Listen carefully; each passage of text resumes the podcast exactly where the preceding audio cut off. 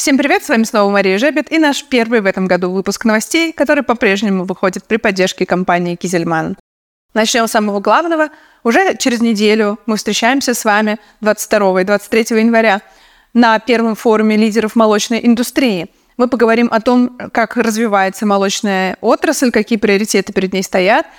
Презентуем два уникальных исследования по импортозамещению в секторе оборудования для переработчиков молока и по эффективности, по показателям эффективности для производителей молока. Поговорим про рынок, про регуляторику, поговорим на съезде «Союзмолоко» про приоритеты, которые стоят перед Союзом вместе с министром сельского хозяйства и ключевыми замами. Большая пленарная секция будет посвящена экспорту, и у нас будет такая секция про work-life balance и лидерство вместе с ключевыми игроками молочного рынка. Приходите, регистрируйтесь, осталось уже на самом деле мало довольно мест, и мы будем рады видеть именно вас на нашем съезде и нашем форуме.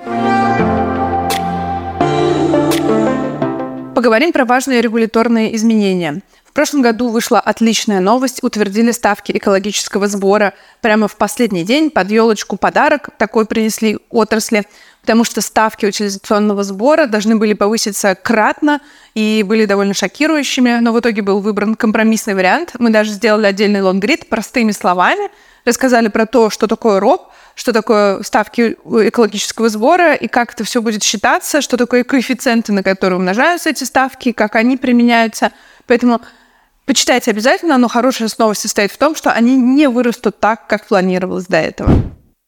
Есть не очень хорошая новость. Например, Минэкономразвития опубликовала на сайте Regulation проект, согласно которому будет меняться правила подачи отчетности по выбросам парниковых газов. Как пишут авторы проекта, сейчас очень много некорректных данных подается, и форма отчета не совсем правильная. Но самое важное, что касается нас, что планируется, что сельское хозяйство снова будет включено в отрасли, которые должны будут подавать эту отчетность. Ранее «Союзмолоко» добилось того, чтобы сельское хозяйство из-за несущественных объемов выбросов оттуда было исключено. Сейчас вот очередная попытка вернуть нас в регулирование выбросов парниковых газов, надеюсь, которая тоже будет купирована, по крайней мере, риски основные для бизнеса. Опубликован проект приказа Минсельхоза, который несколько ужесточает ввоз племенного материала в страну. Планируется, что теперь необходимо будет получать специальное разрешение, которое подтверждает, что это эмбрионы или скот, они действительно имеют племенной статус. Азербайджан продлил до 1 апреля 2024 года разрешение ввозить в свою страну продукцию молочную с этикетками на азербайджанском языке. Это позволит экспортерам, которые сегодня работают с этой страной, не переделывать упаковку, не перезаказывать ее, а просто печатать стикеры. Хорошая новость для экспортеров. Интересная проходная новость. Кабмин все-таки утвердил положение, согласно которому мороженое с содержанием спирта является алкогольным продуктом, и его нельзя продавать детям.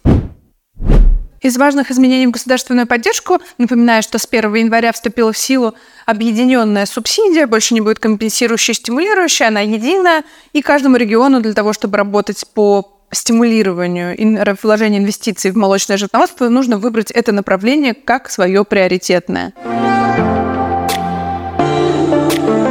ФАО ООН отметила, что мировой продовольственный рынок завершил год прошлый снижением цен на продовольствие. На 10% ниже, чем в 2022 году был индекс мировых цен на продовольствие. Удмуртия, которая много лет старалась достичь психологической отметки в 1 миллион тонн произведенного молока, по итогам года таки достигла своей цели. И, кстати, с руководством республики вы сможете пообщаться на нашем первом форуме лидеров молочной индустрии, где коллеги расскажут про потенциал региона, про то, как они повышали эффективность хозяйств внутри субъекта, и про то, как Ольга Викторовна Абрамова, первый заместитель председателя правительства, так удачно умеет совмещать все в своей жизни и налаживать work-life balance. Экспорт сухого молока вырос в 5 раз. Это данные с января по ноябрь 2023 года по отношению к этому же периоду 2022 года. Он достиг объема в 17 тысяч тонн. Беларусь в очередной раз повысила экспортные цены, и масло с жирностью более 80% имеет цену рекомендуемую 560 рублей за килограмм. По итогам 2022 года крупнейший производитель молока в России компания «Эконива» поставила личный рекорд и произвела 1 миллион 260 тысяч тонн сырого молока.